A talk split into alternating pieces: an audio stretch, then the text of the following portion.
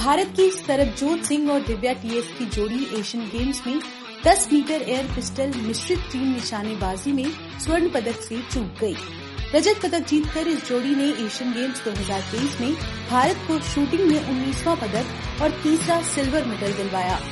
चीन ने इस स्पर्धा में भारत को 16-14 से हराकर स्वर्ण पदक अपने नाम किया। सरबजोत ने पहले 10 मीटर एयर पिस्टल टीम स्पर्धा में अपने साथी अर्जुन चीमा और शिवा नरवाल के साथ स्वर्ण पदक जीता था, जबकि दिव्या ईशा सिंह और पलक गुलिया के साथ टिकड़ी का एक महत्वपूर्ण हिस्सा थी,